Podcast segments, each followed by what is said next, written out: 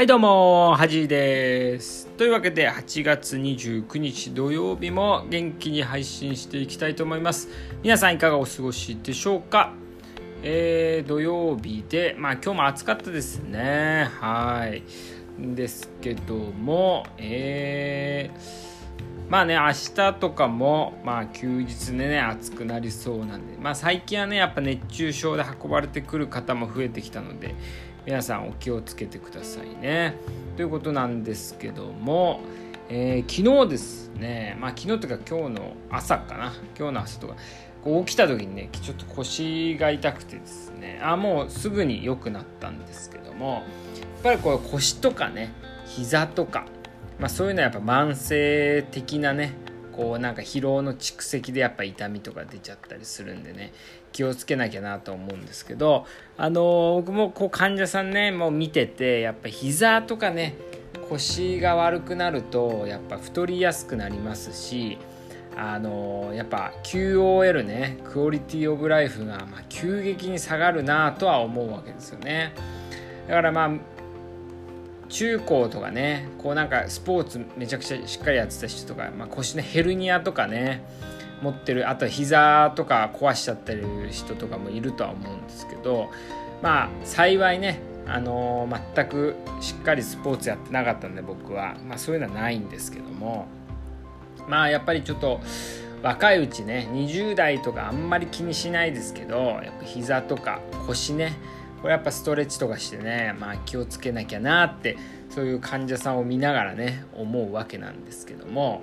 えー、一昨日ぐらいにね、あのー、まあ、ずっとねこのラジオでも言ってました。スタンディングデスクがね到着しました。パチパチパチパチ。いや嬉しいですね。やっぱ新しい家具が来るっていうとねテンションが上がりますけども。えー、スタンディングデスクね、まあ、ずっと言ってましたね僕。あの座ってるね例えば YouTube とか見てるともうずっと見ちゃうんで。だって一回座ると全然動かなくなるんで。あの立ったままねなんか作業できればいいなと思ってたんでちょっとスタンディングデスクをねあの購入したんですけども、まあ、今んとこねとてもいい感じでね。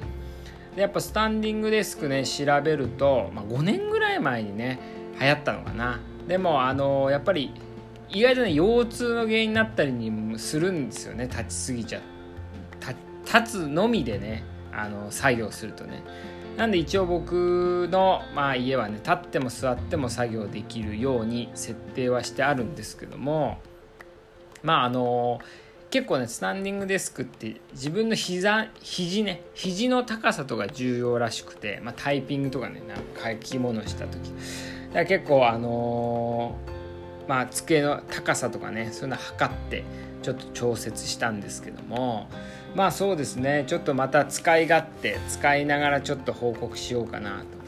まあ、いかにねこう集中できるこう家にできるかっていうのがね僕の、まあ、目標ではあるんでね。まあちょっといろいろ直してます。最近やっぱこう新しい家具を買ったってことであのまあ収納収納っていうかねあのコードねコンセントとかのまあちょっと収納とかあとはまあちょっと生活しやすいね空間づくりっていうのはちょっとねハマってきてる感じありますよね。YouTube でもあのデスク環境ねパソコンのデスク環境のあのものをね紹介してる YouTube とかちょっと見ながらちょっと参考にしてますけど、うん。まあそんなにねやっぱあの動画で上げてる人みたいな感じにかっこよくはないですけどまあ割とこうちょっとスマートな家になったらなとは思いますね。なんですけど今日ねあの、まあ、話変わりますけど、まあ、夜あの松屋ねもうよく家の近くに松屋があるんであの牛丼のね松屋に行くんですけど松屋ってあのレジ袋ね袋が無料なんですよね。多分なんかエコエコのなんか素材を作ってるみたいで無料なんですけどやっぱなんか他のがね有料になると、まあ、それだけでちょっと嬉しいですよね、まあ、2円とか3円なんですけど松屋よく行って僕は頭の大盛りっていうね肉だけ大盛りのやつを頼んで、えー、生卵とキムチを、まあ、買ってえー、その牛丼の上にキムチ乗せて、えー、生卵をね上からこうかけてもうかぶりつくみたいなね食べ方をするんですけどね。結構皆さんも牛丼ねお好みの食べ方があると思うんでおすすめがあったらね是非紹介してほしいなと思うんですけど、まあ、それとはね対照的に僕の家の近くにねあの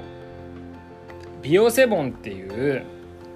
まあ、オーガニック系のねあのスーパーみたいのがあるんですけどそこはね逆に袋ねレジ袋みたいなの紙袋なんですけどこれ1個10円するんですよね。さすがオーガニックだなと思うんですけどまあでも僕がこの有料ねレジ袋になった時に最初に言ってたんですけど、まあ、本当にねそう使う人を減らしたかったら10円とかにした方がいいんじゃないかって言ってたんでまあやっぱオーガニックのとこなんでやっぱこう環境にもね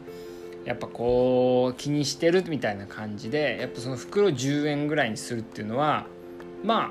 コンセプト的には合ってるかなと思いますね。でもさすがにやっぱ10円だと高えって思いますよね。さすがさすがビオセボンさすがオーガニックって。感じですけども。皆さんもねこうどうですかね？有料レジ袋は使わないんですか？なんかニュースだとね70%減みたいな感じで。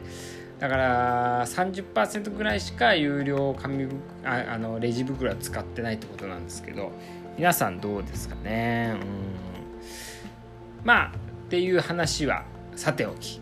今日は土曜日ということでハジのウィークリーニュースということで今週は今週結構ニュース面白いニュースあったかなと思うんですけどあの今日ねやっぱバチェバチェラ僕見てないですけど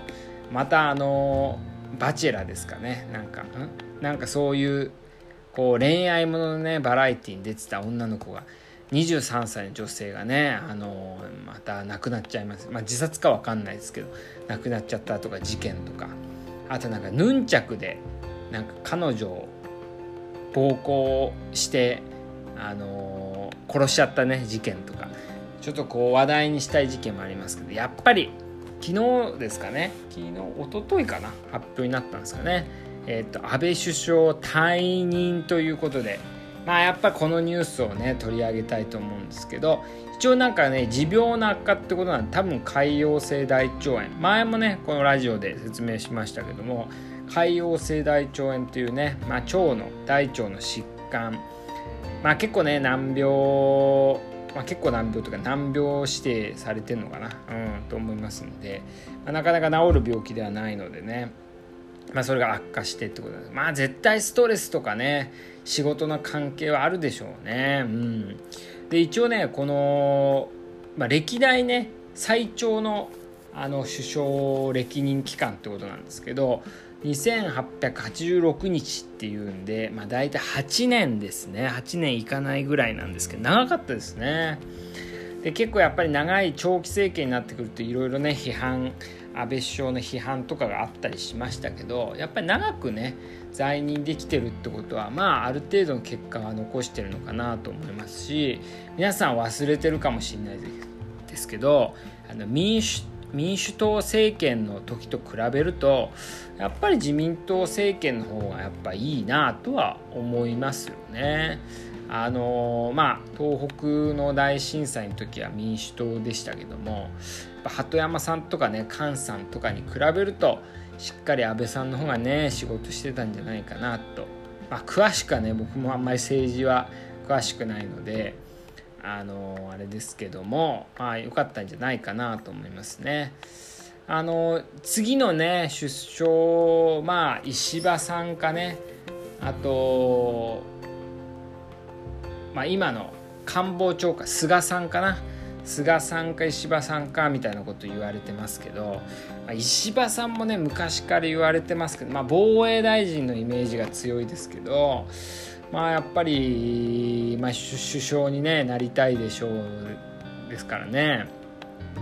まあでもやっぱり今はねやっぱコロナで大変ですしオリンピックもありますしねあの結構問題だらけなので誰がなってもなかなかねいい成果っていうのは結びつけにくいかなと思いますし割と狭間のね来年とかやっぱ解散総選挙があるとは思いますのでとかあの自民党内のね選挙とかもありそうなのでまあまあ中継ぎというかねちょっと間の首相になっちゃうかなとは思うんですけども皆さんも是非ねこの機会に、まあ、少しはね政治をこう見直してもだからあのー、政治家ね批判ばっかりするんじゃなくてまあ、どういうことをしてんのかとか、まあ、自分だったらどうするかって考えた方がいいかなとは思いますよね。僕はねやっぱ安倍さん頑張ったかなとは思いますよね。けどアベノマスクは、アベノマスクをこうのこう一応活動をね